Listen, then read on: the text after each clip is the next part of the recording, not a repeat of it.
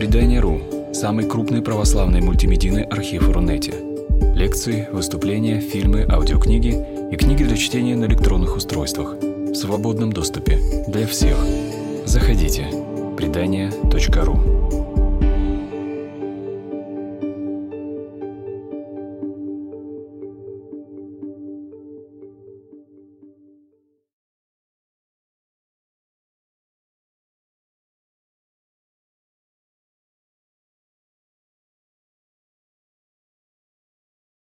Слово патриотизм э, в наши дни на него реагирует по-разному. Вот, для кого-то это нечто воодушевляющее, позволяющее гордиться своей страной, ее успехами, как уж эти успехи кому видятся. Но кого-то это слово уже изрядно раздражает. А, так или иначе, то, как прививается патриотизм, чтобы под ним не понималось нынче, ну, лично меня вызывает большие вопросы и, прямо скажем, неприятие. Но, чтобы далеко не ходить за примером, я прихожу в детский сад к младшей дочке и вижу такой красный уголок, почти иконостас, вот, и там портрет наших, так сказать, лидеров зачем детям 5-6-летним в детском саду, это, ну, вряд ли это можно назвать воспитанием патриотизма, я бы назвал это промыванием мозгов. Вот. Но тут с этим можно соглашаться, можно не соглашаться. Во всяком случае, мне хотелось бы предложить некую альтернативу э, или некий э, вариант подхода, скажем так, к патриотизму. Вот. Сейчас все больше патриотизм идет рука об руку с военной тематикой. А, опять-таки с этим можно соглашаться, можно не соглашаться, но с чем я согласиться, безусловно, не готов, что такая связка является естественной и необходимой. А, а между тем уже довольно много лет словосочетание военно-патриотический у нас воспринимается как нечто само собой разумеющееся. Если убрать элемент военно, то как-то уже немножко становится неуютно и странно. А, но если патриотизм – это любовь к родине, да, то, в общем-то, любовь к родине не обязательно, э, скажем, точнее, она не сводится и не может сводиться исключительно к защите Родины, и тем более было бы странно любовь к родине соотносить исключительно с агрессивными настроениями в адрес других стран, народов и так далее. Мне хотелось бы предложить э, какую-то альтернативу вот этому милитаристскому, так сказать, пацифизму, э, э, патриотизму и предложить, ну, скорее, такой пацифистский патриотизм. Э, речь идет, как уже было заявлено в анонсе, который был размещен в Фейсбуке, речь пойдет о генеалогии. Мне кажется, для человека, который любит свою родину, об этом как-то довольно странно кричать на площадях, любить родину естественно. Вот, так же, как любить родителей, любить жену, любить детей, это, это естественно. И как-то об этом громко заявлять и бить себя в грудь, э, и де- делать это какой-то а делать на этом какой-то пиар, как еще сказать. Ну, все это признаки какого-то, мне кажется, нездоровья, чего-то неестественного. Так вот, если мы любим свою страну, значит, мы любим, ну, можно предположить, свою землю, да, в самых разных смыслах этого слова. А, мы любим э, свой народ, людей, да, не какую-то идею народа, да, а мы любим, стараемся любить, заботиться о людях, которые эту землю, эту страну населяют. Да, мы любим свою культуру, относимся к ней бережно.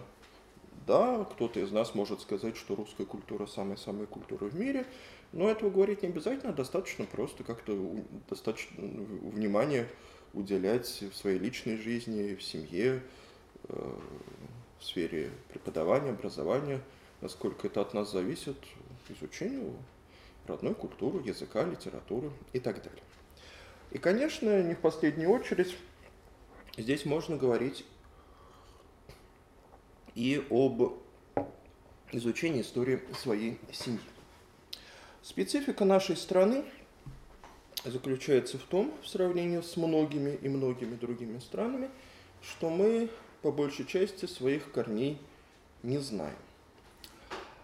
А понятно, что отчасти, по большей части, наверное, это связано э, с 20 веком, когда э, были посадки, репрессии и так далее. Люди просто боялись вспоминать о своем происхождении, а особенно если оно было как-то не совпадало с текущей идеологией.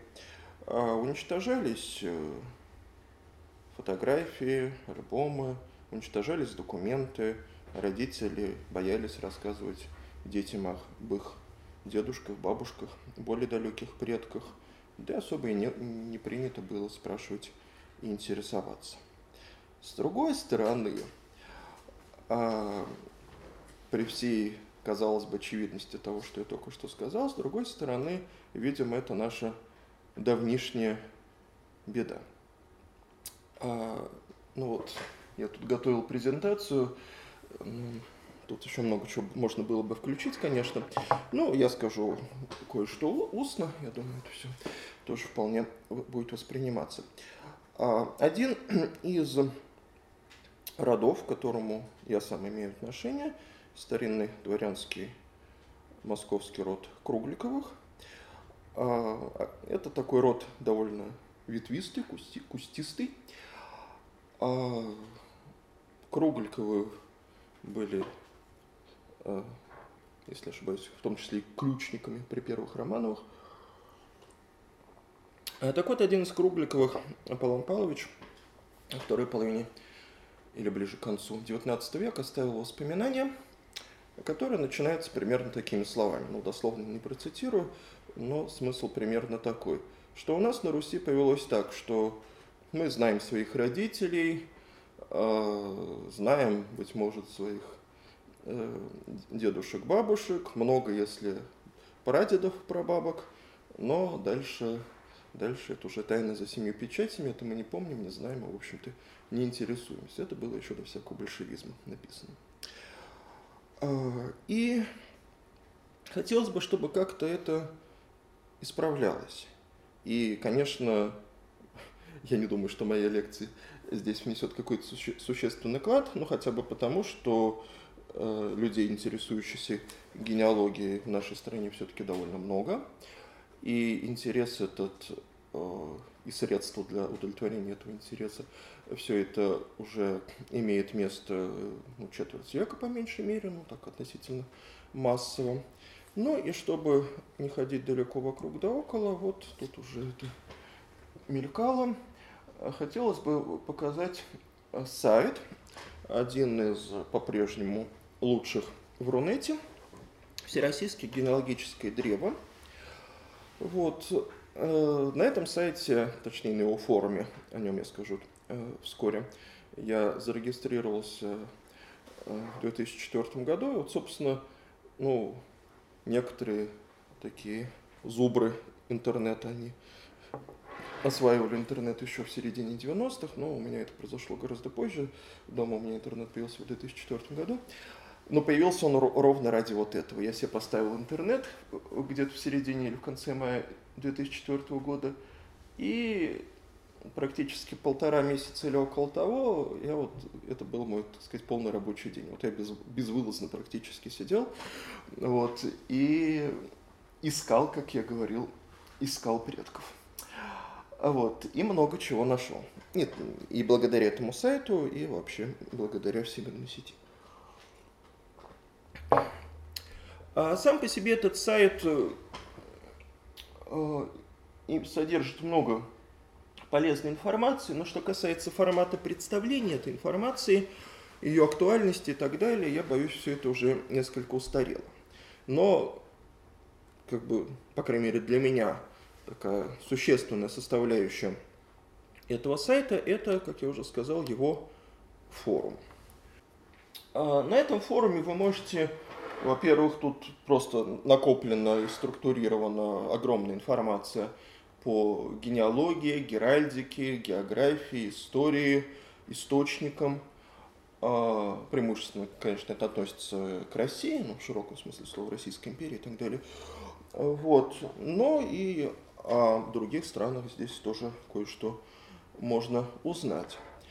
А пользование форумом достаточно простое, отношение доброжелательное, так что вот кто хочет, может присоединиться, и я думаю, здесь можно найти ответы на самые разные вопросы. Или, по крайней мере, вам подскажут, где эти ответы искать. Еще два сайта. Я их вот обозначил а, таким вот образом, просто адреса. Но дело в том, что эти сайты платные, вот, а поскольку я пока что за очередной год не заплатил, то, а, в общем, показывать даже главные страницы бессмысленно, много там не увидишь. Геником, впрочем, можно использовать отчасти и бесплатно. Это довольно большая база данных. А, туда можно заносить, естественно, и свои данные.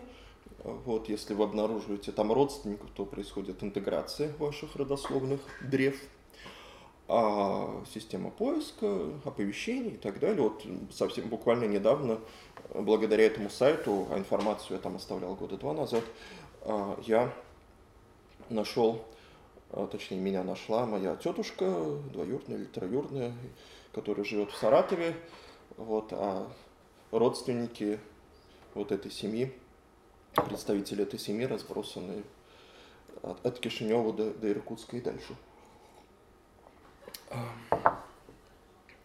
Да, а что касается... Так, ну... Да, собственно, вот про основные сайты я сказал. И теперь, с вашего позволения, я вернусь вот, вот сюда. И, ну, не знаю, насколько это интересно, но вот э, расскажу о том, как, собственно, я стал всем этим заниматься. А, мой интерес к генеалогии возник, конечно, не на пустом месте. А, очень многое мне рассказывала моя бабушка Наталья Константиновна Людоговская в девичестве Живмировской Маркелова. У нее была феноменальная память. Говорят, еще лучше была память и еще больше было знаний у ее мамы, моей прабабушки, но я ее не застал. И еще родственник, двоюродный брат, брат бабушки Алексей Чижов, э, врач, хирург, коллекционер, генеалог и так далее, и так далее. Вот, э, тоже благодаря ему много чего я узнал. Но это что касается тех людей, которых я застал и рассказы которых я слышу.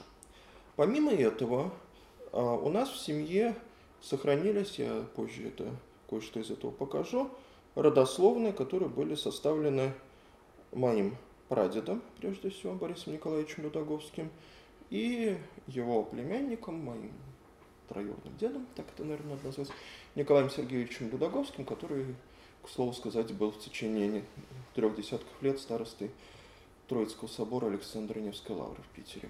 Вот, он тоже как-то старался сохранить э, семейные предания, что кое-что записал, вот, и в том числе благодаря ему вот, я знаю то, то, что знаю, и имел возможность эти свои знания расширить. А, надо сказать, что в нашей семье э, вот, сохранились вот родословные благодаря прадеду, который умер за 11 лет до моего рождения, и сохранились старые альбомы, э, фотографии.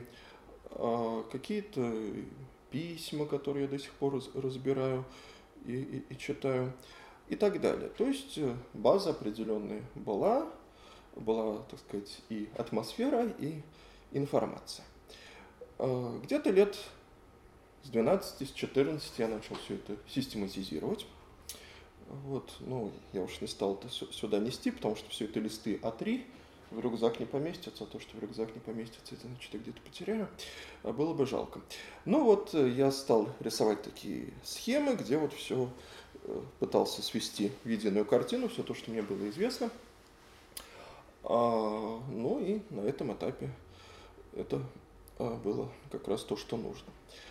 А затем, в общем-то, следующий этап, наверное, как раз был вот этап уже интернет-разыскания. И сразу должен сказать, чтобы не создавалось впечатление, что сейчас я буду читать такую лекцию а, по методике поиска и так далее, вот, что... Нет, конечно, я все это расскажу, как знаю. Здесь я любитель. Не более того, но, может быть, а, в чем-то именно это и будет представлять интерес. Это я к тому говорю, что вот в архиве, например, я практически не сидел. Нет, бывало сиживал, но, конечно, гораздо меньше, чем, чем хотелось бы, как говорится.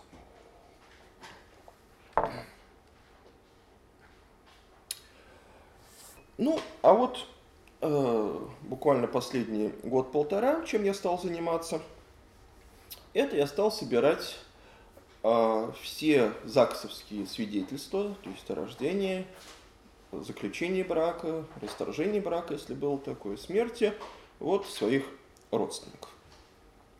А если у вас есть представление о том, где происходила регистрация акта гражданского состояния, то вы можете напрямую обратиться э, в соответствующий отдел ЗАГСа в Москве, ну или не в Москве, а, предоставить необходимые документы, какие именно я еще скажу, и э, есть вероятность, что там в течение по получаса вы получите на, на руки, условно говоря, свидетельство о рождении вашей бабушки, свидетельство о смерти прадедушки и так далее. Если вы знаете только фамилию, имя, отчество, хорошо бы еще годы жизни, конечно, вот, вам нужно обратиться вот сюда. Малый Харитонинский переулок, архивное информационное управление ЗАГСа. Вот там заполнить заявление определенной формы, и тогда в течение месяца, двух, а реально трех, пожалуй, будут искать сведения о вашем родственнике. А, ну, и либо результат будет положительный, тогда вам укажут ЗАГС, где вы можете получить э, свидетельство. Ну, либо результат может быть отрицательный, такой в моей практике тоже было. Ну, вот, например, это вполне такая реальная история. Э, я нарочно взял сложный случай. А, например, вам нужно получить свидетельство о рождении деда по матери вашей жены, ну или мужа, соответственно. А, нужно доказывать родство. То есть, во-первых, нужно доказать, да, что жена это действительно ваша жена, что дед это ее дед, то есть в, в данном случае она является а, дочерью дочь, дочери деда. Да? Значит, первое, что нужно, свидетельство о смерти деда жены, потому что если человек жив, то за него без доверенности вы никакие документы получить не можете.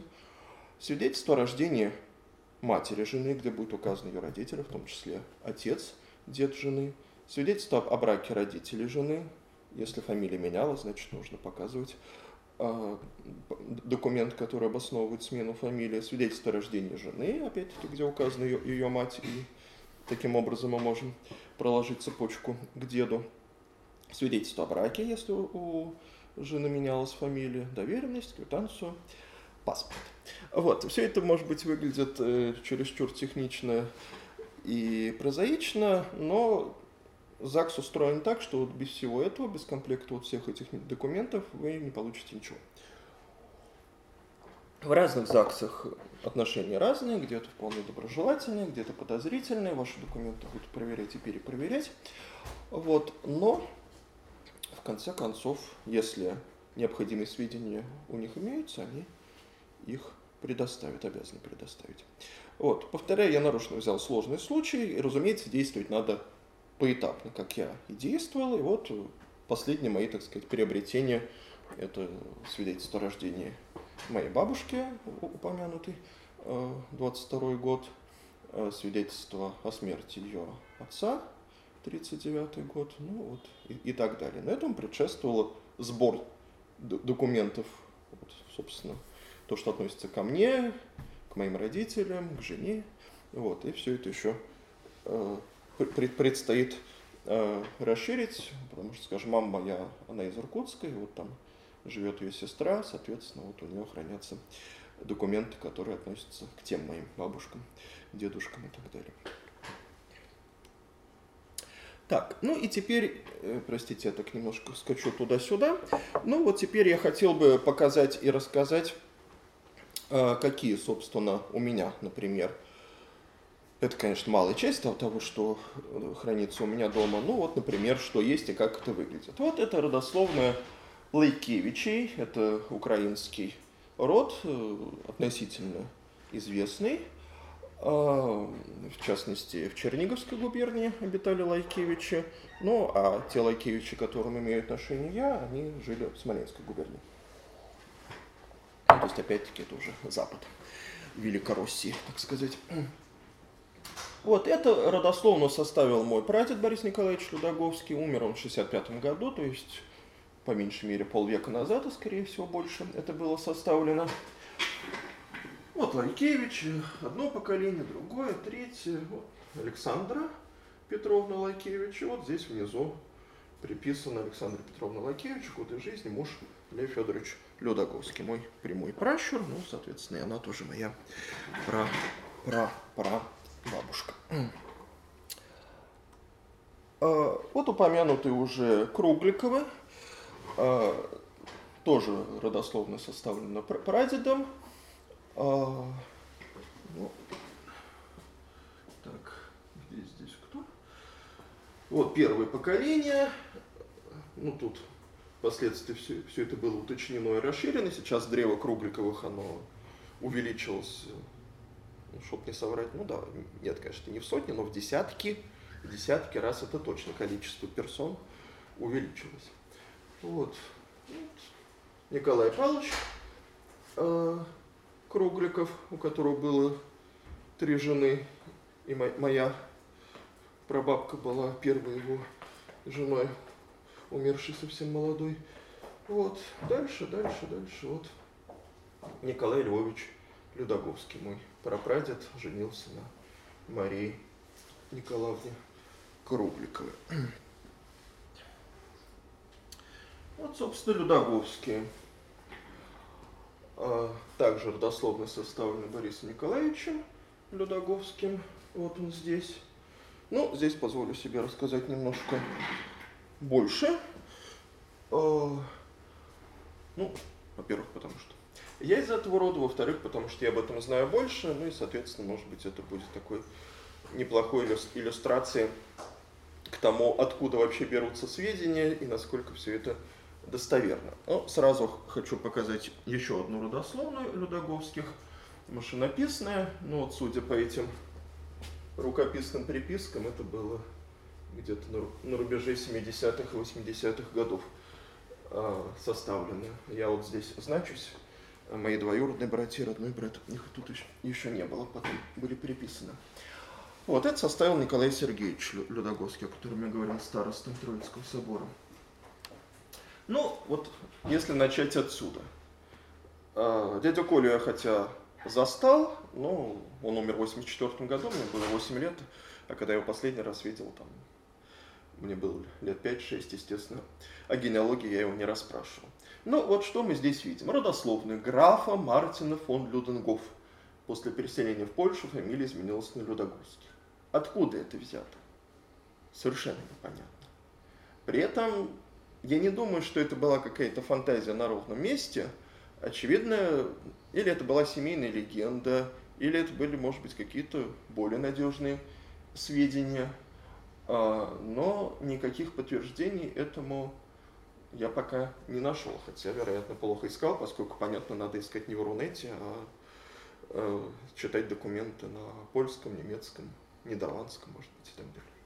Ну вот этот самый Мартин, откуда-то здесь даже э, точная дата его рождения известна, якобы, непонятно откуда.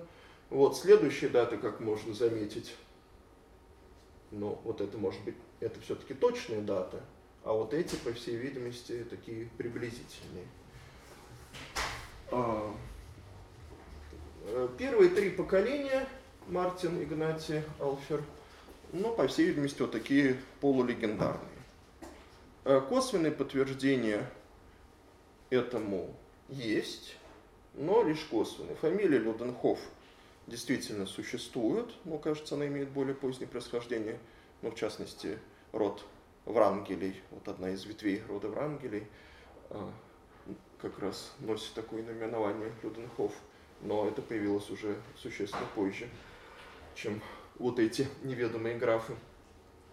Вот, и вот эти имена, они действительно в более поздних поколениях Людоговских, они появляются. А что касается Мартина II, как мы его называем, то это лицо вполне историческое, хотя у меня нет на руках документов, которые бы это подтвердили, но в литературе имеются ссылки на документы, так что, наверное, этому верить можно. И вот сей Мартин, уже Людоговский, по всей видимости, он был польский шляхтич, получил э, за какие-то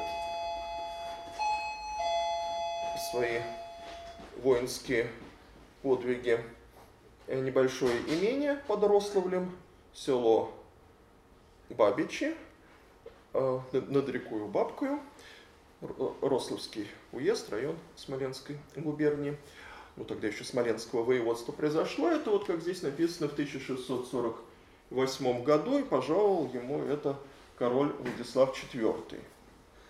Ну, тот самый Владислав, который чуть было не стал русским царем в смутное время. Ну, а, как мы знаем из истории, через 6 лет эти земли отошли к России, вот, так что Людоговские стали а, подданными российской короны. Ну, про следующее поколение мы знаем очень мало. Далее Федор Петрович Людоговский, тот, в честь кого я назван, а, протерей, вот все в том же Рославле, а, строитель каменной соборной Благовещенской церкви. А, в Рославле в музее есть ее макет. Что касается самого собора, то он был разрушен, разрушался постепенно в 30-е годы, затем во время войны. Но сейчас вместо него стоит памятник Ленину. Лев Федорович Людоговский и его сын – наиболее известный представитель рода. Вот его портрет, один из портретов. Вот титульный лист книги, которую о нем написал э, преподаватель Смоленской гимназии Михаил Васильевич Аксенов. А, ну вот, как видим, Людоговский был первым директором Смоленской гимназии. Сперва он был директором, не первым, училище, затем училище было в 1700, э, нет, э, в начале, не помню, 1704, если не ошибаюсь, году преобразовано в гимназию, и вот в течение трех десятков лет он возглавлял и гимназию, и вообще губернское образование. Вернемся. Вот,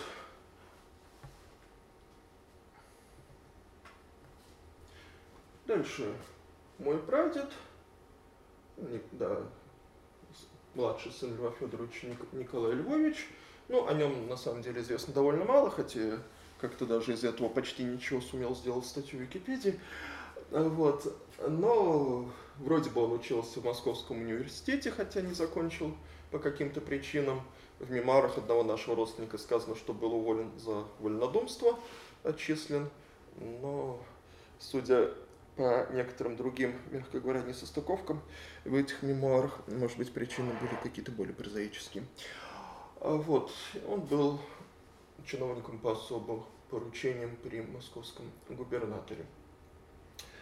А, как видим, вот у Льва Федоровича было шестеро детей, три дочери, ни одна из них не была замужем, три сына, у Петра было двое, двое детей, они умерли в младенчестве, а вот Михаил и Николай дали такое вот обширное потомство. Вот. Надо сказать, что ну вот, я должен быть где-то здесь. Вот.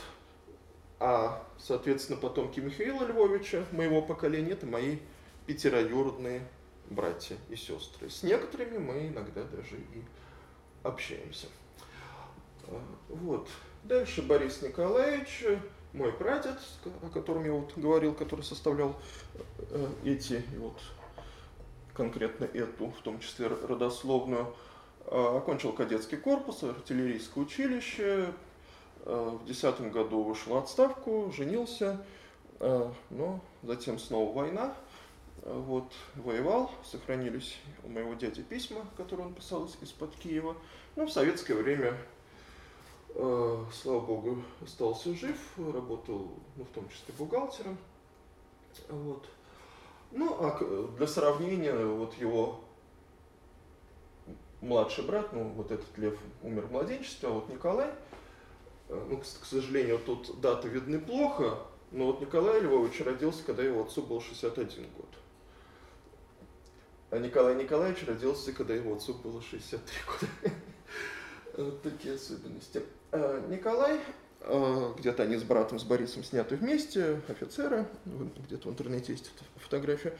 Николай а, эмигрировал, причем не в Париж, как большинство, и мои родственники в том числе были в парижской миграции, а он обосновался в Греции – вот, и пару лет назад я был в Афинах, в Перее, видел его могилу.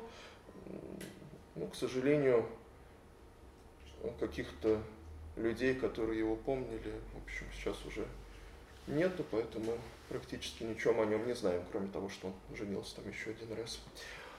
Вот, ну и так далее, это вот уже, так сказать, современность. Таким образом, я вот стал говорить об источниках и о достоверности. Что вот мы знаем? Вот один из моих источников, вот это родословная, да, которая член этого рода, мой прадед, составил, имея перед глазами какие-то записи, рассказы старших, ну и просто живое знакомство со своими родными двоюродными братьями, дядями, тетями, племянниками и так далее.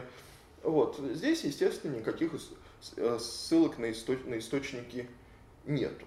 Тем не менее, было бы желание, все или почти все, я уверен, здесь можно под подтвердить. Да, можно попытаться найти э, формулярные списки э, чиновников, найти послужные списки офицеров, э, если говорить о дореволюционном периоде и так далее. Но для этого нужно, конечно, очень много времени, определенные умения, э, навыки, вот, ну, для меня все это еще по большей части только то, что предстоит.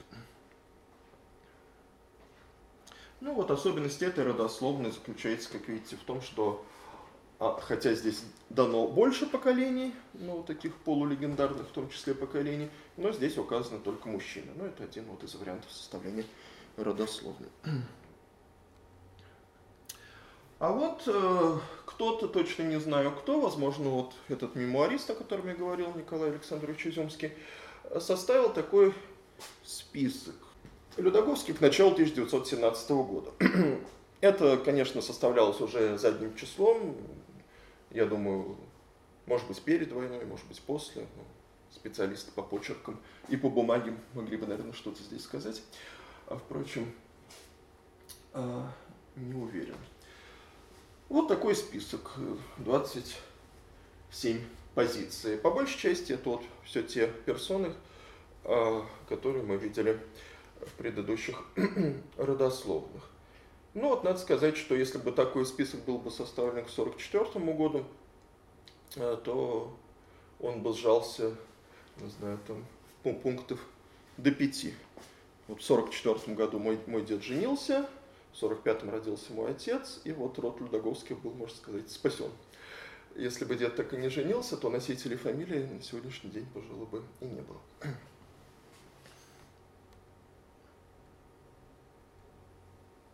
Ну и в качестве вот такого образца не только родословных, а еще чего-то интересного, что хранится у меня в домашнем архиве, а, письмо 1836 года, то есть это еще Пушкин был жив, а, письмо, адресованное Льву Федоровичу Людоговскому, бывшему на тот момент уже директору Смоленской гимназии. Он в 1934 году вышел в отставку, перебрался в Москву во Вспольный переулок, где его потомки жили вплоть до 1958 года. Потом дом был, дом был снесен, и на его месте построили школу, где снималась «Гости из будущего» в этой школе. Вот. А пишет ему его преемник, новый директор Овсов, с тем, чтобы заручиться согласием своего предшественника на написание его Людоговского портрета. Ну, согласие, очевидно, было получено, поскольку портрет, как известно, был написан, помещен в актовом зале гимназии. Сейчас, честно говоря, точно не знаю, возможно, он находится в историческом музее Смоленской, пока я с этим еще не разобрался. Второй лист, оборот письма. Так, и теперь еще один род, ну, Людоговский интересен мне, по крайней мере, тем, что это мой род. Вот. А это род, к которому я тоже имею отношение, но который, понятно, э, представляет существенно больше интерес, это род Майковых. А, на этой картинке представлены старшие, ну, старшие по отношению, поколение старшее по отношению к тем персонажам, которые, ну, так вот, более-менее известны. Ну, вот жил был Степан Яковлевич Майков, вот у него были дети, кстати, обратите внимание, Иван Степанович, еще Иван Степанович, а, нередко это было, вот в моих родословных такие случаи еще есть, соответственно, Иван Большой, Иван Меньшой.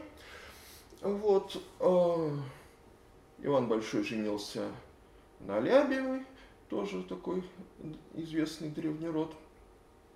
И дальше вот дети. Александра Ивановна, она у нас еще будет там мелькать чуть позже. Александр Иванович, от которого, собственно, идут самые знаменитые Майковы. И Василий Иванович Майков, его слава уже несколько померкла, но в свое время в Екатерининскую эпоху был достаточно известный поэт, баснописец, драматург и так далее. Вот, значит, дальше мы сосредоточимся на потомках Александра Ивановича Майкова. Ну, самый знаменитый из вот этого поколения – это Аполлон Александрович Майков. Он был директором императорских театров в Петербурге. Своих законных детей у него было с десяток от Серебряковой и еще трое детей от э, танцовщицы Азаревич, которые получили фамилию, колеблется в разных э, источниках, либо просто Азаревич, либо Азаревичевы.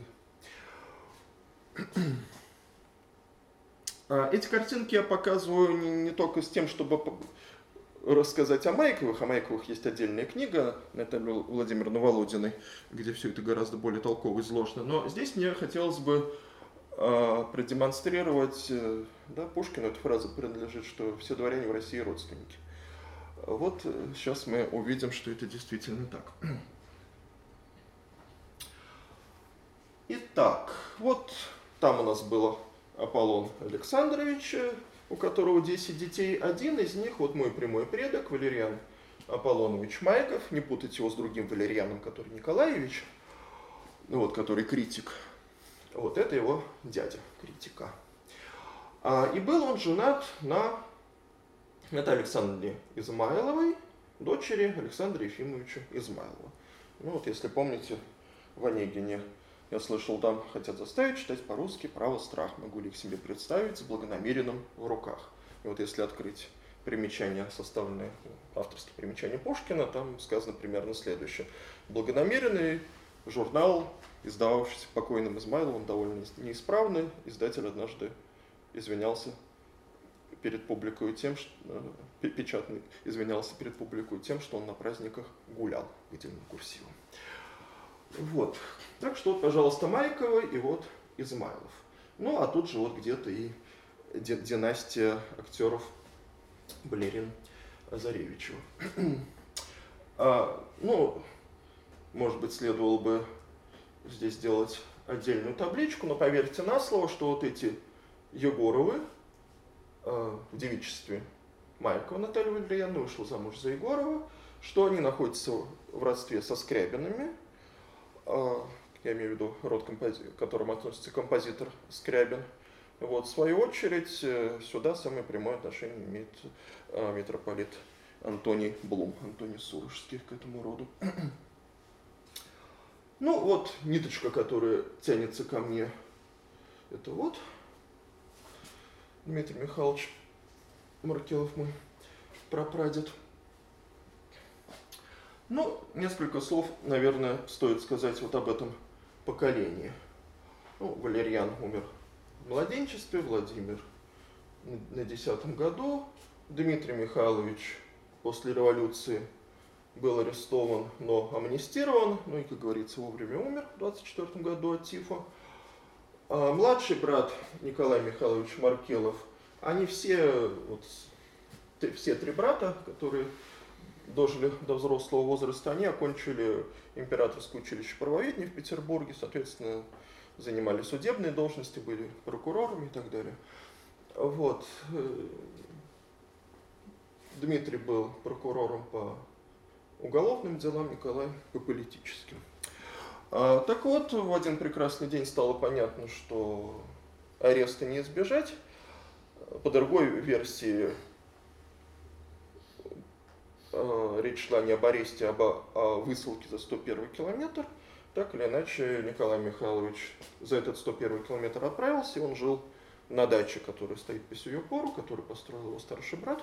К тому, к тому времени скончавшийся там, он прожил э, четверть века, в том числе и во время войны. А вот Константин Михайлович, его судьба была иной. Э, он был женат на молодой вдове, детей у них не было, в отличие от старшего и младшего брата. Он эмигрировал, жил в Париже и оставил книгу Воспоминания на берегу Москва-реки о жизни в подмосковном имении своих родителей. А, Красный стан, Можайский район, а раньше это был русский уезд. А, кстати, если мы сейчас вернемся назад, то вот еще раз Василий Иванович Майков, его дочь, которая здесь не показана, одна из дочерей Наталья замужем за Михаилом Антоновичем Хлюстиным, хоть она замужем и была, но детей не было. И вот она, это самое имение Красный Стан, а, своей внучатой племяннице, моей прапрабабке, оставила. Вот, и там где-то до начала 90-х годов 19 века вот Майкова, Маркелова э, жили летом. А та дача, о которой я говорил, это своего рода преемник Красного Стана и находится рядом на противоположном левом берегу Москвы и реки. Ну, вот он, знаменитое семейство Николая Аполлоновича Майкова, ну, сам он художник. Ну, вот, его жена Евгения Петровна, ну, неизвестная, но тем не менее писательница. А, Аполлон, поэт, Валерьян, критик, Владимир, Леонид, один издатель, другой а, ученый, филолог, академик – а вот. Э, Калита Екатерина Павловна, кстати, со скандалом ушла из семьи, но и сама она была писательницей, незаурядной личностью. Вот, так что такое весьма талантливое семейство. Ну, соответственно, Валериан Аполлонович, который у нас фигурировал в предыдущей схемке, это родной брат Николая, художника.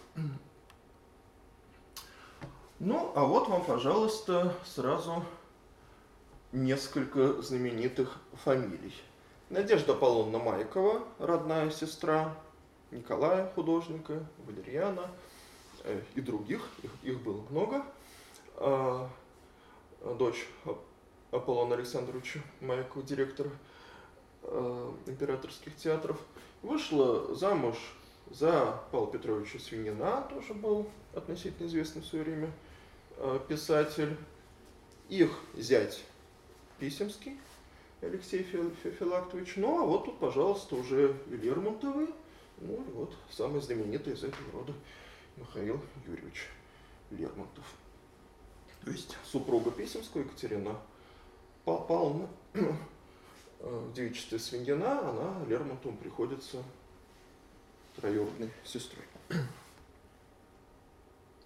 Ну, здесь Э, видно, я подозреваю, не очень хорошо, поскольку, да, много поколений, много персон, получилось мелко, но, собственно, важны для нас здесь всего две персоны, это все тот же Лермонтов и Пушкин Александр Сергеевич.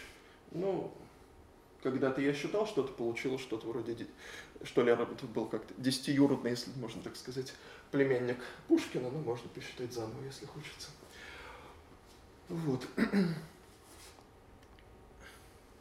Еще одна схемка. Толстые. Один из толстых, Василий Иванович, женился на Александре Ивановне Майковой. Вот она у нас была на первой картинке про Майковых, родная сестра Василия Ивановича Майкова. Вот. А, одна из их дочерей вышла замуж за Павла Ивановича Фанвизина, родного брата известного нам Дениса Ивановича Фанвизина. Ну, а вот здесь, вот, пожалуйста, такие прекрасные фамилии мелькают Долгорукова. А, что здесь? А здесь а, еще одна представительница рода Майкова, Ханна Федоровна, но мы ее на других схемах не видели. Ее родной сын Федор Иванович Толстой, Толстой американец, прототип э, Долохова в «Войне и мире».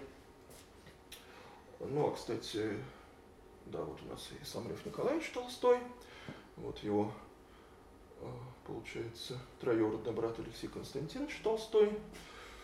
Э, так, и что-то я еще хотел здесь показать. Да, ну вот, конечно, пожалуйста, вот э, Федор Иванович Тютчев, мать его, урожденная Толстая, ну, а дочь Тютчева, жена Ивана Сергеевича Аксакова. А вот у нас тут Хлюстин, эта фамилия уже звучала. Да, вот Вера Ивановна Толстая вышла замуж за Семена Антоновича Хлюстина – вот. А его род, родной брат Михаил Антонович Хлюстин, он был женат на дочери Василия Ивановича Маркова. Вот, я понимаю, что запомнить это невозможно, понять тоже трудно, но это просто иллюстрация а, к тому, насколько все тесно и плотно переплетено. Ну, можно было бы, наверное, показать и какие-то другие примеры, но я могу просто из своей родословной, из гораздо более близкой привести пример. Мои родители, четвероюродные брат и сестра, их первая, как мы смеемся, семейная фотография, это где папе 15 лет, маме 7 на нашей даче под Москвой. Вот. А кроме того, вот Олег Сел Чужов, мой родственник, о котором я говорил, как об одном из тех людях, которые рассказывали мне вот, о, о предках, родственниках и так далее, а, он был женат на своей троюродной сестре. Соответственно, все это родственники, вот поэтому у меня есть сестра, с которой мы с двух сторон четвероюродные, с двух сторон пятероюродные, еще не знаю, со скольких сторон у нас свойство. Вот такие переплетения. Так, э, ну, монологическая часть, наверное, на этом э, заканчивается. Вот, и я буду благодарен за вопросы, поскольку, наверное, они позволят рассказать о том, о чем я рассказать, возможно, забыл.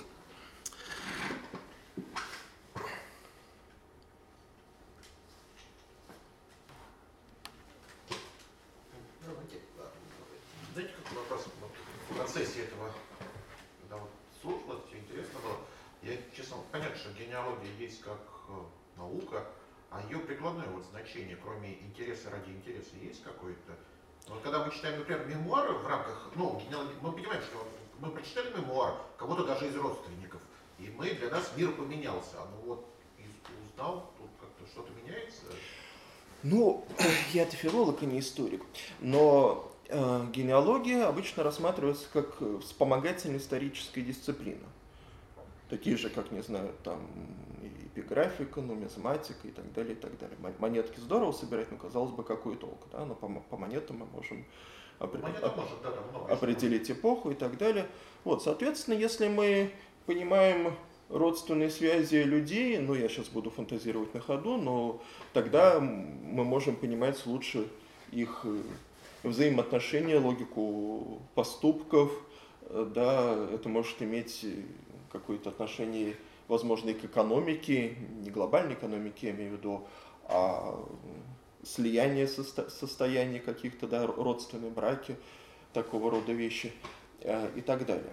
Вот, но, повторяю, я здесь э, исключительно любитель, вот, поэтому для меня генеалогия представляет ценность сама по себе, Вот. Это история семьи, семей.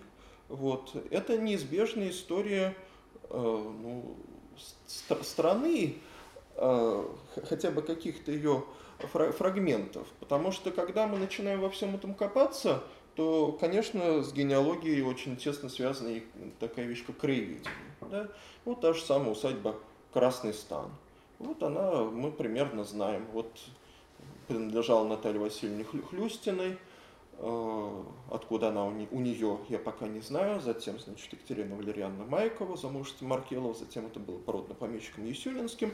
То есть это история вот какого-то очень локального, так сказать, фрагмента э, нашей земли, нашей страны, но, но это история. Вот, э, это то, что знать интересно и, как мне кажется, знать полезно. Вот, ну не знаю, насколько это звучит убедительно, но, но мне это видится вот так. Да, еще кто-то что. Насколько реально вообще собрать э, ну, информацию о родственниках, которые были, ну, не были, скажем так, дворянского рода, да, то есть про которых мало что известно. Вот я, например, по, по папе я знаю, там, потому что папин дядя написал в свое время, там, в 68 году, на, э, там, примерно угу. составил а, вот, вот. описание угу, СМИ, собственно, почему пришла, потому что угу. заинтересовала, потому что угу. папа в свое время книжку оцифровала угу. на пишущей машине. Вот с маминой стороны я никого не знаю. Значит, ну, то есть я э, знаю только мамино отчество, соответственно, знаю, как звали деда, даже отчество его не знаю. И они были, мама выросла в Алмате, значит, семья, там мамина семья, это татарская семья, значит, про тех родственников вообще, ну так, мама плохо знает, кого, чего там, каких-то родственников называет, но то есть это не какие-то известные люди, это... Я понимаю, да, да. Потому что, конечно, в дворянских родах легче собирать всю эту информацию. Согласен, даже, да. Даже чиновнические какие-то там, да, да, где... Да. Угу. вот. А я, кроме того, что мамин отец был там, как она говорит, старый большевик, поэтому моя бабушка лечилась там в госпитале ветеранов войны, угу. больше этого я ничего не знаю. Дед умер, когда мне было пять лет, я его один раз в жизни видела. Понятно. Три года. Да, с дворянами, конечно, легче, хотя может быть, и не всегда. А, ну, что здесь делать? Прежде всего, мне кажется, а, вот заняться ровно тем, чем я занимаюсь сейчас, это кропотливое собирание, вот поэтапное, пошаговое собирание вот этих свидетельств из ЗАГСа, вот, потому что здесь вы можете продвинуться, ну, дальше 18 года не продвинетесь, когда ЗАГС был создан, вот, но вот где-то до начала 20-х годов это а, вполне реально. Вот, то есть э, вы можете... Но при том, что Алмата теперь уже э, в да, да, с, оказалась. С Алматой сложнее, но тем не менее, я думаю, то есть в, цел, в, цел, в целом схема та же. Но самое первое, что нужно сделать, это, естественно, расспросить э, живых родственников, в том числе и дальних, если они где-то где, -то, есть, вот, о том, что известно. И, конечно, надо уметь спрашивать, потому что я столько раз убеждался, что но вот что-то не спросишь и, и не, не узнаешь. И не потому, что человек, которого ты расспрашиваешь, этого не знает, а потому, что ты не догадался спросить. А потом тебе случайно говорят, так ну что ж ты не спрашивал? Да, конечно, начинается такой рассказ потрясающий. Вот, и ты только руками разводишь, и где же я был раньше. Вот, но по большей части ты об этом уже никогда не узнаешь. А что тебе могли рассказать, но, но не рассказали. Вот, так действительно было часто. Здесь, э, естественно, важны имена, даты точные, очень важна, я это не сразу понял, география. Вот, вот, ну, вплоть до адресов, где, где жили, да, где там замуж вышли, где познакомились там, а, и, и, и так далее. Вот, затем собрать все те документы, которые есть. Вот, и постараться вот пошагово найти а, в ЗАГСе, а потом там уже и, и в архивах те документы, которые у вас на руках нету, но которые вы по праву родственника имеете право получить. Вот, с одной стороны, вот это. С другой стороны, ну, конечно, к нашим услугам всякие интернет-базы, легальные, нелегальные. Вот, ну, например, есть такой сайт, он, правда, сейчас заблокирован, но это, это, это не единственный сайт, который заблокирован, номер.орг. Вот, ну, там какие-то довольно старые базы, но, тем не менее, может быть, кому-то от этого польза есть. Вот. Ну а что касается таких общедоступных и вполне легальных, это база э, репрессированных, базы данных. Вот. Э, это может быть отправной точкой для ваших поисков. А, про репрессированных я сейчас еще отдельно скажу.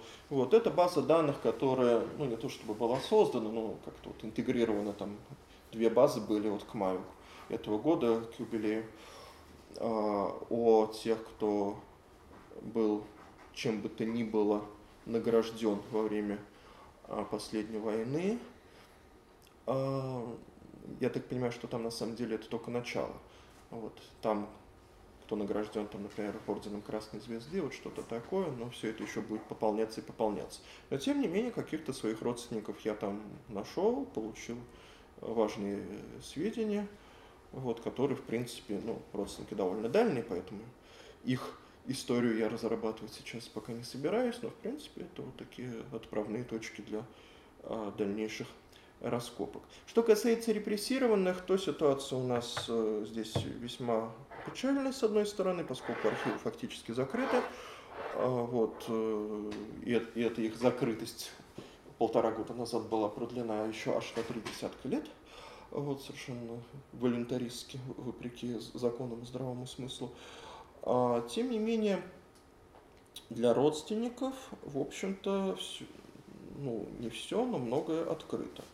Вот, и сейчас вот э, мы получали, э, получили э, дело деда моей жены.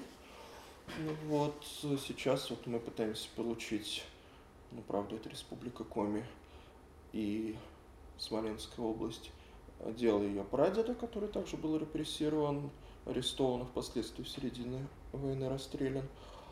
А, и родственникам дают – причем совершенно удивительно и неожиданно для нас было то, что э, работники вот этих весьма специфических архивов, они крайне открыты, дружелюбны, готовы помочь, готовы идти на сотрудничество, уступки и так далее, и так далее, и так далее. То есть, скажем, что касается доказательств родства, то ЗАГС будет стоять горой, если вы не покажете какую-то бумажку, то ничего не будет. Вот. А вот архивы ФСБ, как ни странно, там как-то готовы исходить не столько из бумажек, сколько и из здравого смысла и ну, тех документов, которые у вас вот есть. Ну, у меня опыт минимальный, конечно, но впечатление создалось вот ну, так, такое. очень печальное впечатление осталось. Я летом пыталась получить, ну, получила справку о том, что я сама лично меняла фамилию, когда там замуж вышла, сейчас у меня фамилия мужа, с которым в разводе доказать, что я папина дочка. Да, да, да. Вот, и просто вот одно это стояние в очереди в архиве ЗАГСа. Хотя вроде бы не... Э, нет, все, отстояла очередь, там, заполнила заявление, заплатила квитанцию, сходила в Сбербанк, потому что тут же нельзя заплатить. А, не, не, ну такие, такие вещи надо знать, знать заранее, да. На, на сайте ЗАГСа можно скачать эти реквизиты, готовой квитанции у них, к сожалению, нету, но лучше заранее сходить в Сбербанк, все это оплатить, с уже оплаченной э, с, с квитанцией туда приходите, чтобы не стоять в очередь дважды, что, конечно, весьма печально. Нет, вот. ну просто сама эта обстановка. Да, я, я понимаю. Это... Ну, ЗАГС, какой это был ЗАГС? А? Какой это был ЗАГС? Как, как, какой это на, Бутыр, на Бутырской. Там... А. Даже мы, мы регистрировали брак на Ленинградке в дворце бракосочетания, сейчас он закрылся, uh-huh. и в архив он перешел uh-huh на Бутырскую, там, метро, ну, Савеловская. А, ну та, там я не, не, не был. Просто я был... Ну, там дворец бракосочетания тоже ага. какой-то, но у них там на втором этаже где-то есть коморка, где у них архив, и архив того ЗАГСа тоже. Ну, просто в разных отделах обстановка очень разная, то есть где-то вот ты заходишь, столик, ты садишься, а где-то ты там у окошечка стоишь, там и, и сесть Нет, негде. Нет, окошечки нормально разговаривают там. Ну, по- по-разному. Отношения разные, обстан- обстановка разная. Нашли это все сразу, сразу документы, но просто вот и... Стоишь в очереди, переминаешься с ноги. Ну, это понятно, да. Часа. О, полтора часа, это как-то... Нет, мне обычно как-то везло быстрее, как все, гораздо, ну, гораздо было. Я в неудачное время пришла, там после обеденного перерыва, не знаю. Может быть. Как-то не повезло. Вот, и где-то заявление на выдачу документов приходится заполнять самому, а где-то они это сами делают. Вот, что приятно, конечно. Вот, так что, конечно, когда речь идет о Казахстане и каких-то еще более дальних странах, э, все это э, сложнее, но тем не менее, наверное, хотя у меня нет такого опыта, но я думаю, как-то это э, решаемо. Что касается дореволюционной эпохи, то здесь я могу ссылаться лишь на рассказы более сведущих и опытных людей, но говорят, что в отношении крестьян, например, Э, все вовсе не безнадежно, потому что как раз, как ни странно, э, все достаточно хорошо документировано, эти так называемые ревизские сказки и так далее. Крестьяне часто сидели просто из поколения в поколение на одном месте, поэтому вот, если повезет, то вот можно несколько поколений отследить, не выходя за пределы уезда или даже волости. Ну, опять-таки, это все для меня только перспектива, но вот среди моих предков не только дворяне, есть и крестьяне как раз, вот буквально недалеко от этой дачи под Можайском, деревня Ченцова, которая фактически уже является пригородом а, Можайска. Вот там а, семейство Конюковых обитало. Ну, сначала это были просто крестьяне, потом они перебрались, кто-то из них перебрался в Москву, вот открыли там магазин одежды, ну, вроде как уже купцы.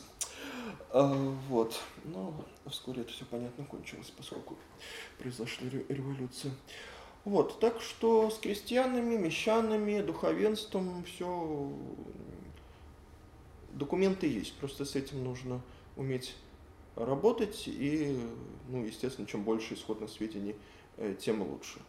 А, но вот что касается работы с дореволюционными архивами, то здесь, конечно, все гораздо сложнее, поскольку все это почти ничего не оцифровано, не систематизировано должным образом.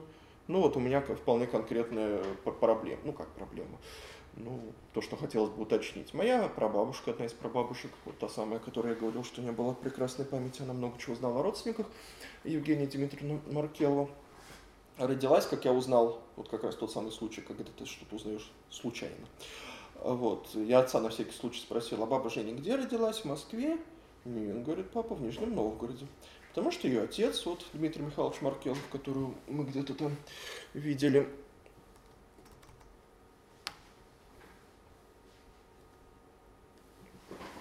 Вот. Ее отец э, служил в разных городах, какое-то время жили в Твери, ну, родился, да, в Москве, и детство провел в Москве и Подмосковье служил, в Твери, в Нижнем Новгороде, возможно, в тех местах, о которых я пока что не знаю. Вот.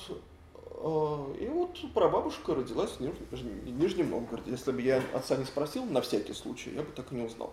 Но дальше мне хотелось бы подтвердить ее родство с ее отцом, чтобы я мог она родилась до революции, а ее отец умер, как видим, после революции, в 24 году. То есть документ о его смерти, свидетельство о смерти, оно должно быть в ЗАГСе. И, в принципе, я мог бы его получить, но для этого мне нужно доказательство родства. Для этого мне нужно найти метрику, выписку из метрической книги о крещении. Евгений Дмитриевна Маркин. А, и вот задачка. Я знаю, что она родилась в Нижнем Новгороде, но я понятия не имею, в какой церкви а, ее крестили. А это означает на практике, как мне объяснили, что я должен ехать, условно говоря, вот в Нижний Новгород, перелопачивать, а, ну, слава богу, я знаю точную дату рождения, но тем не менее перелопачивать э, метрические книги всех нижегородских церквей, и, может быть, я что-то найду, а может и не найду. Но если я найду, да, это я могу заказать э, архивную справку с печатью, отнести это в Московский ЗАГС, вот в этот Харитоневский переулок, и тогда мне будут, так сказать, свидетельство о смерти моего прапрадеда. Но вряд ли иначе. Ну, таким вот образом. Да. Скажите, а в какой степени занятие, ну, в какой степени сама генеалогия и занятие ею, на ваш взгляд, способствует патриотизму? Вот у нас ведь тема встречи, тема вашей презентации – это патриотизм с человеческим лицом. И вы ведь в самом начале говорили, что э, ну, меня вот лично тоже смущает этот подход, когда у нас военно-патриотическое обязательно воспитание. Правда, в последнее время гражданско-патриотическое мы где-то слышим, особенно в регионах. Ну, может быть, не знаю. То, что я слышу, это Украина и Сирия.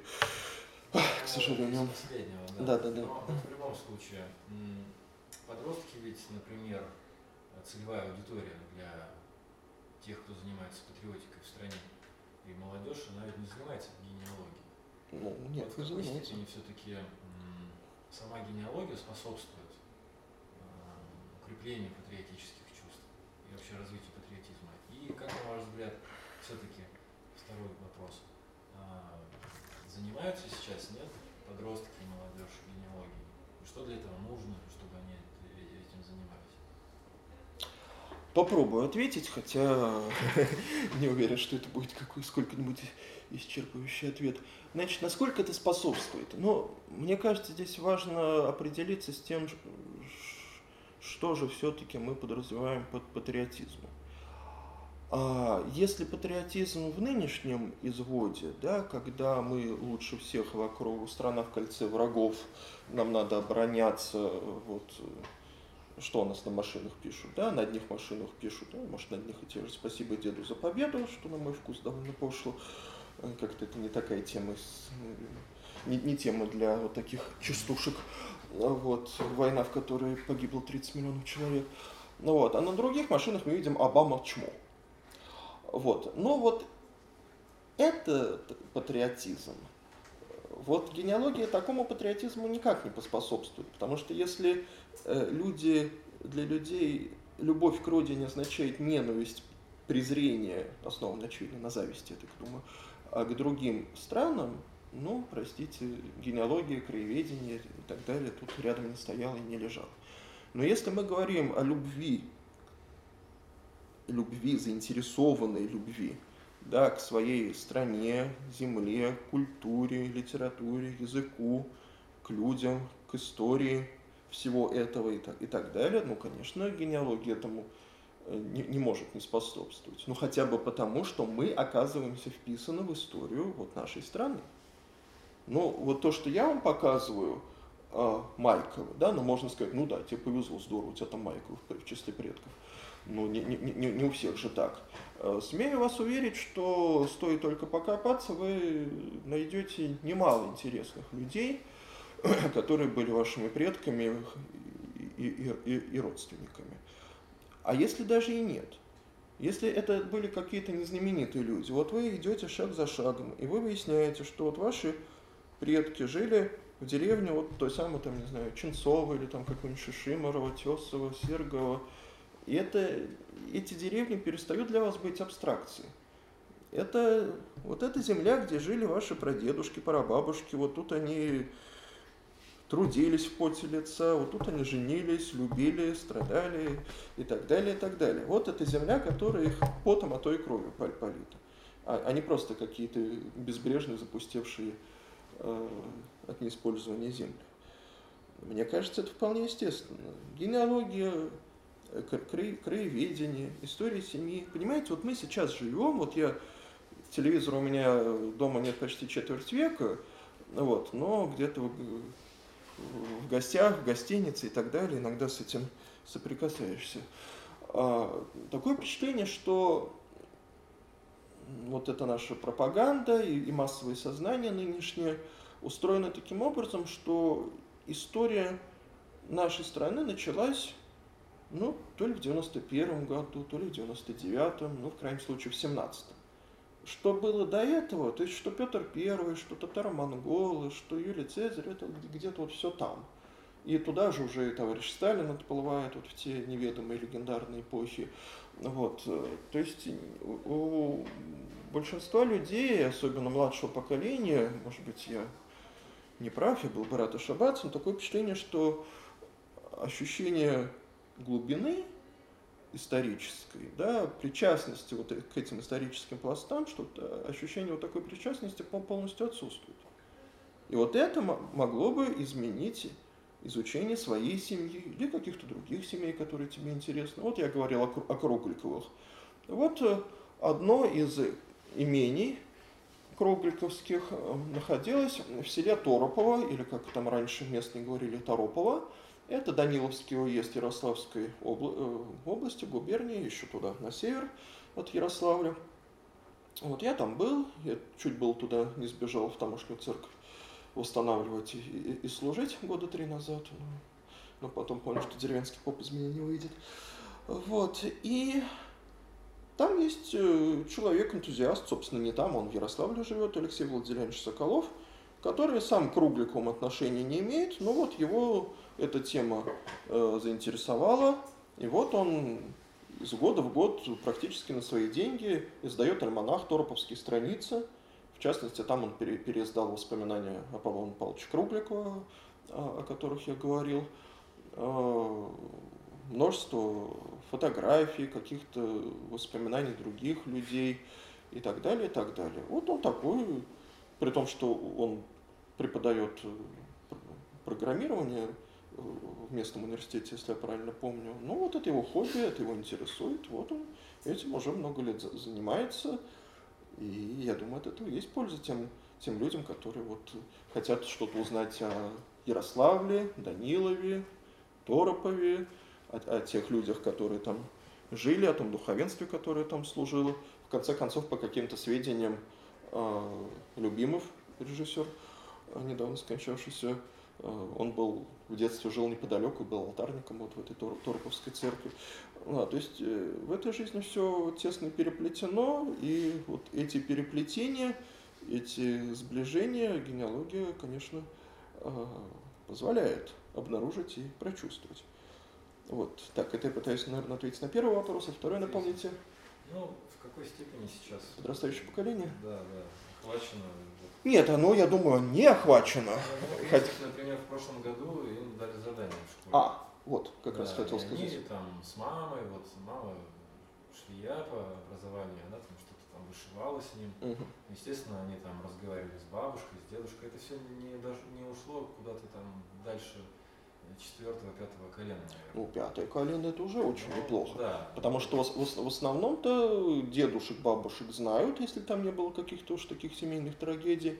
Про дедушку, про бабушку знают, ну, по имени, Да. ну, там, баба, баба Маша. Что за баба Маша, какое отчество, Ну, когда, когда, когда родилась. И фамилии нет бывает, бывает. Да. Ну, вот в среднем, вот так. Так что если пятое поколение, то это хорошо. Вот, ну так вот, можно Ну, копать дальше. Он сейчас в третьем классе, Мгм.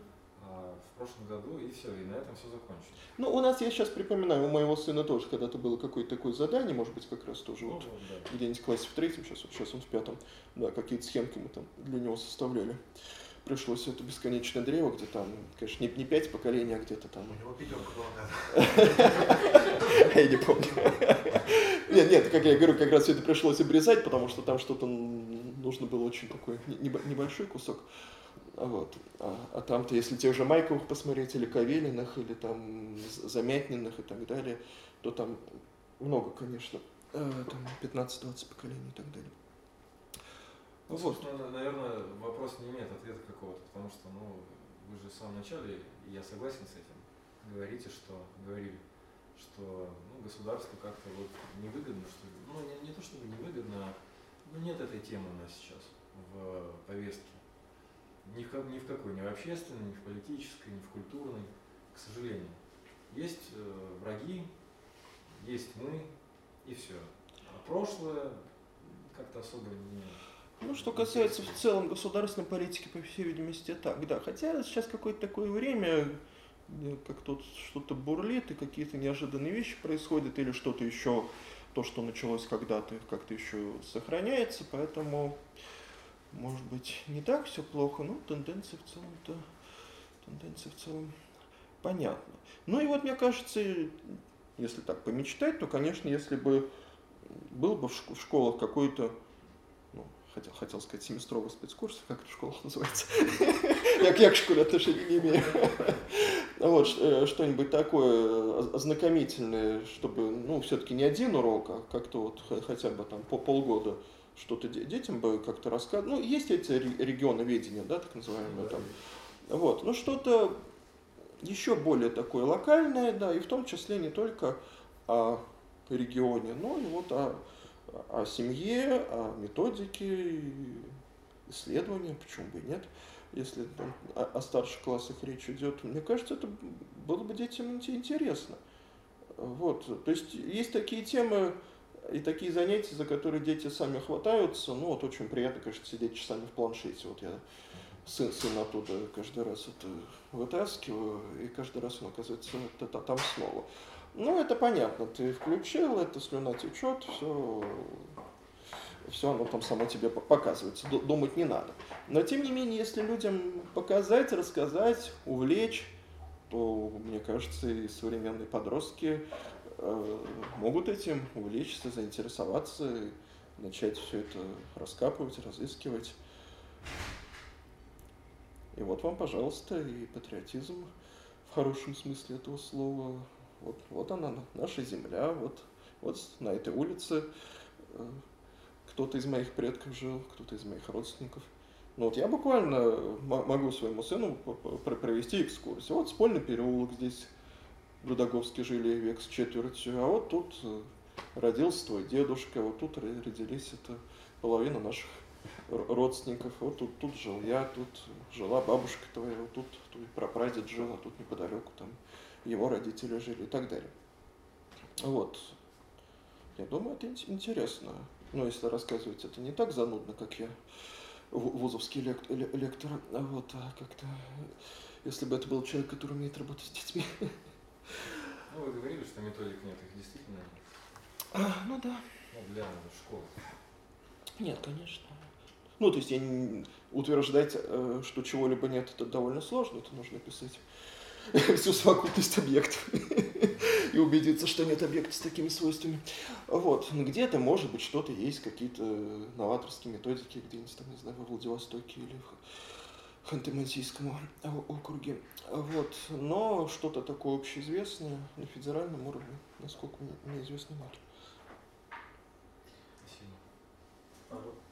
А если рассматривать, в принципе, вот эту концепцию, что патриотизм не, не синоним военно-патриотического, патриотический, если мы вот сейчас его рассматриваем, то вот у кого из работ священников, ну или теологов, каких-то университетских, кто ее более сильнее развивает? Же не только вы ее, да, формулируете? Я да не нет. Виду, по современному позиции, я имею в виду, ну, в 20 веке наверняка ведь были там э, ну, не, не только пацифисты, как говорится, светские, но и наверняка и были кто-то, вот, не, ну, Дитрих Бон, Бонхофер, он, наверное, все равно, а, так или иначе, он рассматривал, он был антифашистский, но все равно так или иначе милитаристский у него патриотизм был. А вот, как бы, может быть, кто-то, кто формулировал эти идеи, как концепцию метода, ну, как бы научную. Так Этого не знаю, сейчас вот не сходя с места не скажу, но первое, что приходит в голову, вот вы говорите, там священники, теологи, ну вот Флоренский, да, вот он весьма интересовался историей своей семьи, и благодаря его исследований это известно, что, ну, чтобы это как-то какая-то доктрина на этой основе,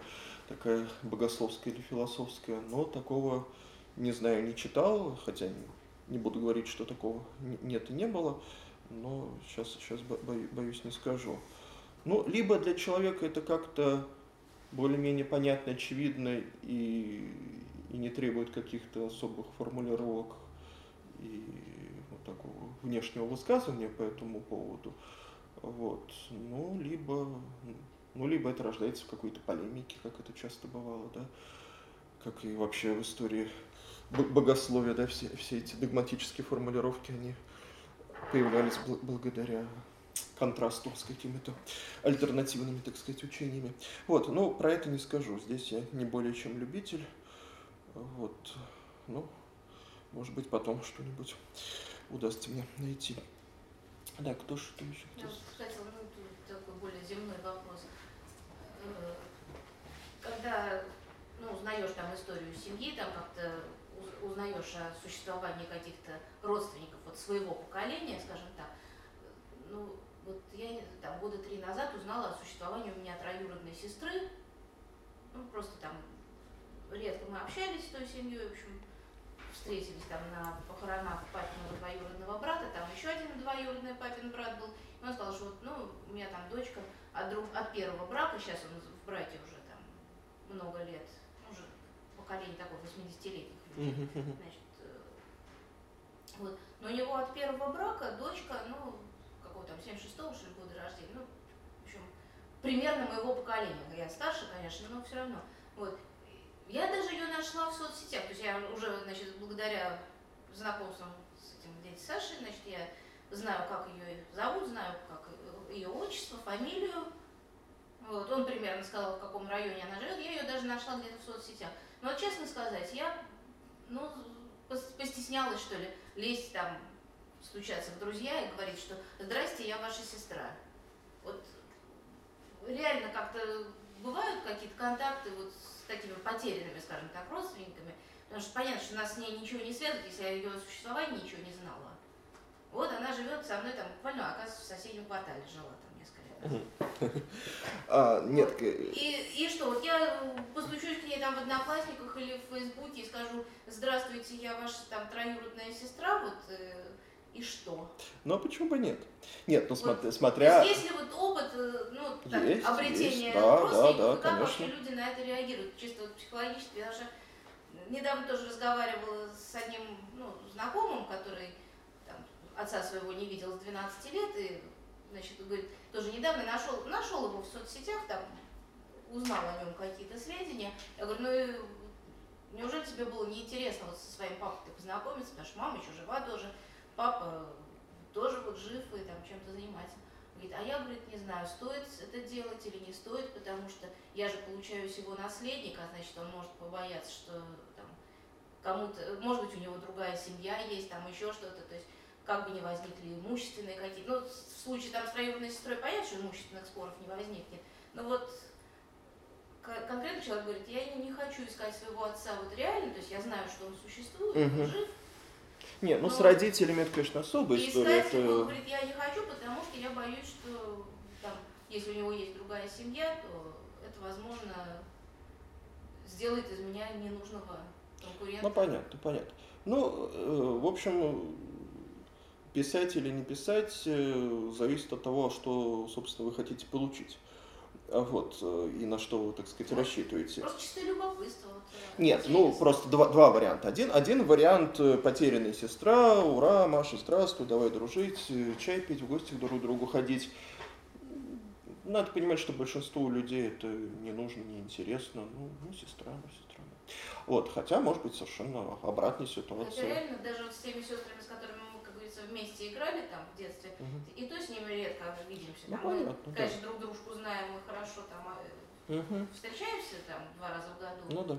Но вот. А второй вариант это то, что вы честно говорите, вот мы с вами родственники, вот я занимаюсь генеалогией, я интересуюсь вот всеми этими родственными связями, вот кажется, вот мы с вами вот, приходимся друг к другу. Вот так-то, вот может у вас есть какие-то там сведения, которых нет у меня, вот буду рад, если вы там ну, по поделитесь. Я не занимаюсь, просто вот ну, вот я и поэтому, и, знаю. поэтому я и, и говорю, какие сведения, что, и, и, то есть, точнее, каков подход, как, каковы цели, и, соответственно, что в этом письме вы напишете. Если речь идет именно о знакомстве, тесных контактах, личных встречах и так далее, то люди нынче подозрительны, вот, и далеко не всякий даже просто на такое письмо ответит. Вот, а если вы, интерес у вас э, вот, родословной, генеалогии и, так далее, и никаких материальных там вот претензий вы предъявлять не собираетесь, и в душу человеку лезть то, тоже не, не хотите, а просто вот об, что-то об общих предках, вот какие-то фотографии, может быть, и, и так далее, то люди откликаются. Я много находил, и с кем-то в реале встречался, с кем-то только через интернет списывался. Э, родственники относительно дальние, э, самых разных сторон. Вот я упоминал Николая Сергеевича Юдаговского, старосту Троицкого собора. Вот э, его жена была из купцов Бахваловых, и вот ее, не знаю, там сейчас уж не помню, там какую-нибудь дво, дво, двоюродную там, внучатую племянницу, что-то такое. Вот мы с ней несколько лет назад увиделись. Причем, может быть, даже сперва мы как-то увиделись, а потом уже поняли, что мы, что у нас общие родственники. Вот. Да, кстати, и, и не раз такое было, что сперва с человеком познакомился, а потом узнал, что, ну, если не родственники, то хотя бы общие родственники есть. Вот. Поскольку я вывесил объявление там и свою родословную, хотя бы какие-то фрагменты на нескольких сайтах, ну вот и свой сайтик у меня, правда, сто лет не обновлялся, есть такой небольшой генеалогический сайтик. Вот, то мне время от времени люди пишут, вот, и родственники находятся. Вот я в начале э, нашей встрече как раз говорил, что вот нашла меня моя там троюродная тетушка. Вот это семейство Якобсонов. Э, ну, первое, что приходит в голову, еврейская фамилия, но согласно семейным ну, таким полулегендам, это то ли шведы, то ли норвежцы, которые, значит, когда-то сослали в Сибирь. Вот. Ну, а действительно, жили в Сибири, но, как кажется, не, не коренные сибиряки, так сказать. Вот. И вот, там было довольно большое семейство. И вот, как я уже сказал, кто-то в Кишиневе, кто где. А, и вот она меня нашла, говорит, вот вы оставляли сведения там на таком-то сайте, вот geni.com, который там у нас тоже фигурировал. Вот, наверное, мы с вами родственники. Я пишу, да, родственники, вот там что-то ей высылаю, она мне что-то высылает. Другая родственница по, э, с, с этой же стороны в Питере, э, мы, внучка художницы Александра Якобсон. Ну, если помните, книжки были там «Ладка», вот, э, детские книги она иллюстрировала, Бянки в том числе. А вот моя двоюродная прабабушка а, и, и так далее. Вот. И очень часто бывает такое. Вот я рассказывал о Людоговских. Людоговские, вот, по крайней мере, моя ветвь Людоговских, она из Смоленска, из Рославля. И я знаю, что и в XIX веке, и в XX, и сейчас Людоговских в Смоленской области было довольно много. У меня есть фрагмент родословной боковых по отношению к моей линии, который доходит примерно до 70-х, 80-х годов 18 века, из глубин веков. И у меня есть сведения отрывочные о разных персонах, ну где-то там 2-3 поколения, а, а это, в свою очередь, от нашего времени вглубь доходит до, ну, до середины 19 века, как правило, не дальше. То есть вот зазор там 2, 3, 4 поколения. Как это состыковать, я не знаю. Вот, ну, то есть как, единственная надежда – это Смоленский архив который вот недавно, кажется, наконец ожил после переезда. А, и э, такая ситуация складывается, что мне пишут разные людоговские. Я, вопреки своим надеждам, не могу связать этих людоговских со своей родословной, довольно подробной. Но я говорю, так, вот вы Людоговский, который вы живете где? В Краснодаре. Ага, а вот у вас в Архангельске ваш троюродный брат – да, а вот вы, ну это уже какие-то совсем другие людоговские, ну как другие, еще гораздо более дальние родственники, по всей видимости, которые в Беларуси, э, Могилевская область, ну и, и не только. Так, а вот вы это вот из, из такой-то деревни, там, Острейковичи, такого-то района, да, и вот вашего там этого прадеда выслали куда-то там, не помню, Перми или что-то такое. Вот вот там, ищите родственников. И вот так уже было не раз, что вот я людей вот Э, стыкуют друг с другом какие-то вот эти кусты, а превращаются в единый куст. Но вот своих родственников Людоговских я пока никого не нашел. А по другим линиям, э, и Майковы те же самые, вот буквально в прошлом году через интернет, благодаря вот этим своим объявлениям, я списался с, я сейчас точно не могу сказать, про про про внучкой что-то такое Майкова, того самого Аполлона Николаевича. Вот, его внуки, да, кажется, внуки э, Нил, Вера и, не помню, э, жили, были в Париже в эмиграции. И вот этим московским, точнее подмосковным родственникам, которые год назад нашли, нашлись, вот они писали письма до поры до времени, вот я все собираюсь до туда доехать и посмотреть эти письма из города Парижа. Вот, так что, да-да-да, много чего. Э, род Алкалаевых Калагеоргиев э, греческий род, к которому я тоже имею отношение. Давным-давно я в интернете видел э, статьи какого-то человека из этого рода. Сейчас, к сожалению, забыл, какая-то фамилия, в общем, весьма распространенная. И в конце концов я его не сразу, но после всяких поисков и расспросов я его нашел. Мы встретились, да, обменялись там какими-то данными, друг на друга посмотрели и так далее. Вот. Так что все, все это бывает. Но лучше, вот сейчас интернет это прекрасная штука, потому что когда ты пишешь на почту или какую-то в социальной сети сообщение, то как-то, мне кажется, люди на это спокойно реагируют. Потому что я... Ну, как... Ничего не обязывает, как бы. Да, да, потому что я-то изначально действовал по-другому. Звонить по телефону я вообще никогда не решался. Вот. А еще в доинтернетовскую эпоху у меня был такой эпизод, что я э, нашел, как-то мне на почте где-то там сообщили, тогда еще как-то это можно было, а, адреса Людоговских, живущих в Смоленской области. Я вот, значит, от руки, сейчас от руки уже вообще не умею писать, а тогда вот я пачку писем написал, разослал, вот, адресов, ну, чтобы не соврать, ну, с дюжину, наверное, было.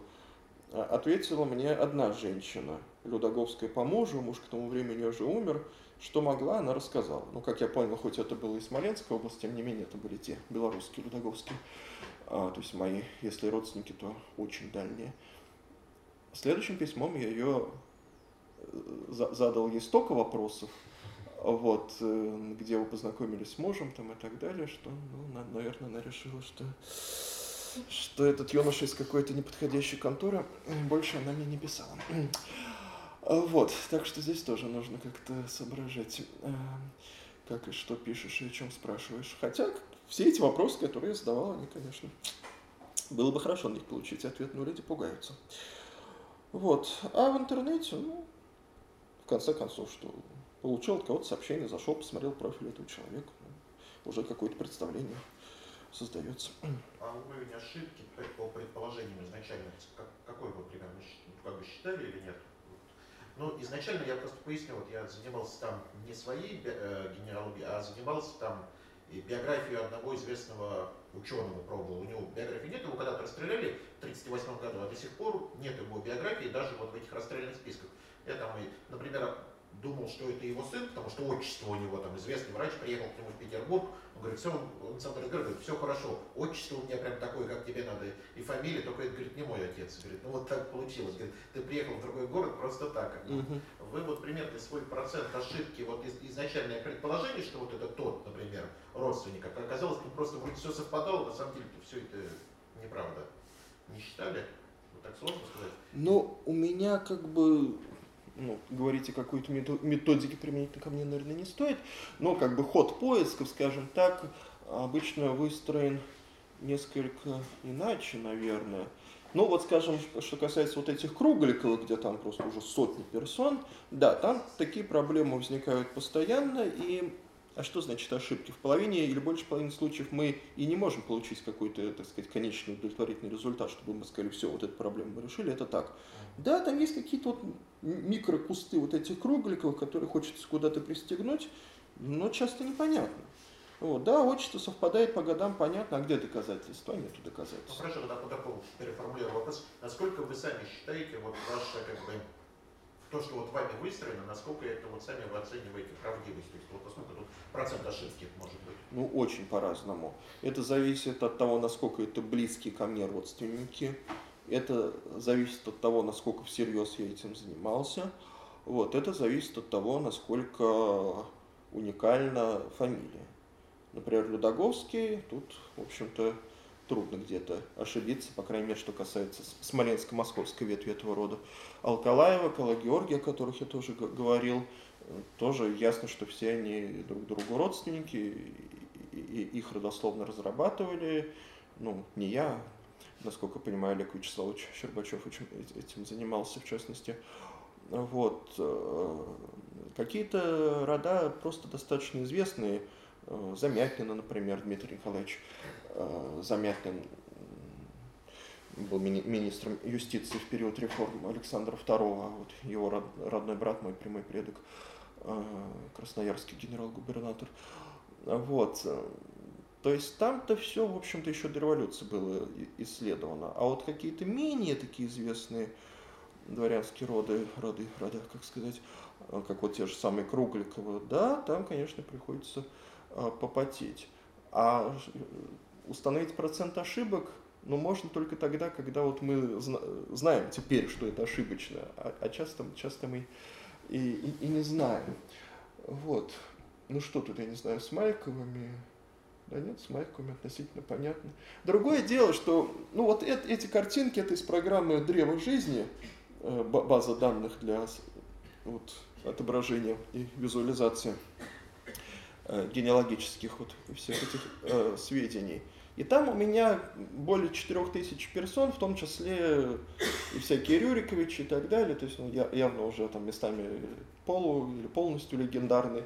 Естественно, я не, не, не могу, да и не собираюсь проверить, что какой-нибудь брянский князь, там, не знаю, Изяслав Бричеславович, действительно ли там он был сыном Бричеслава Изяславовича. Вот. А что касается недалеких родственников, то, ну, что-то я просто держу в голове и понимаю, что там э, эти даты относительно надежные. Это я просто вот помню и знаю там от, от мамы, от дедушки, бабушки. Ну а что-то вот где-то где-то я это вычитал на каком-то э, ресурсе, который то ли достоверен, то ли нет, внес это в свою базу данных, но не могу сказать, э, не могу подкрепить это какими-то архивными сведениями и так далее. Вот. Это все, повторяю, любительские. Вот. Конечно, нужен был бы более серьезный подход со ссылками на источники, но вот на что меня хватает, на то хватает. Так, э, еще вопросы. Так, наверное, все, да? Хорошо, спасибо, очень приятно было пообщаться. Вот, может, кому-то чем-то я и помог, а если нет, то, может быть, еще будет возможность помочь.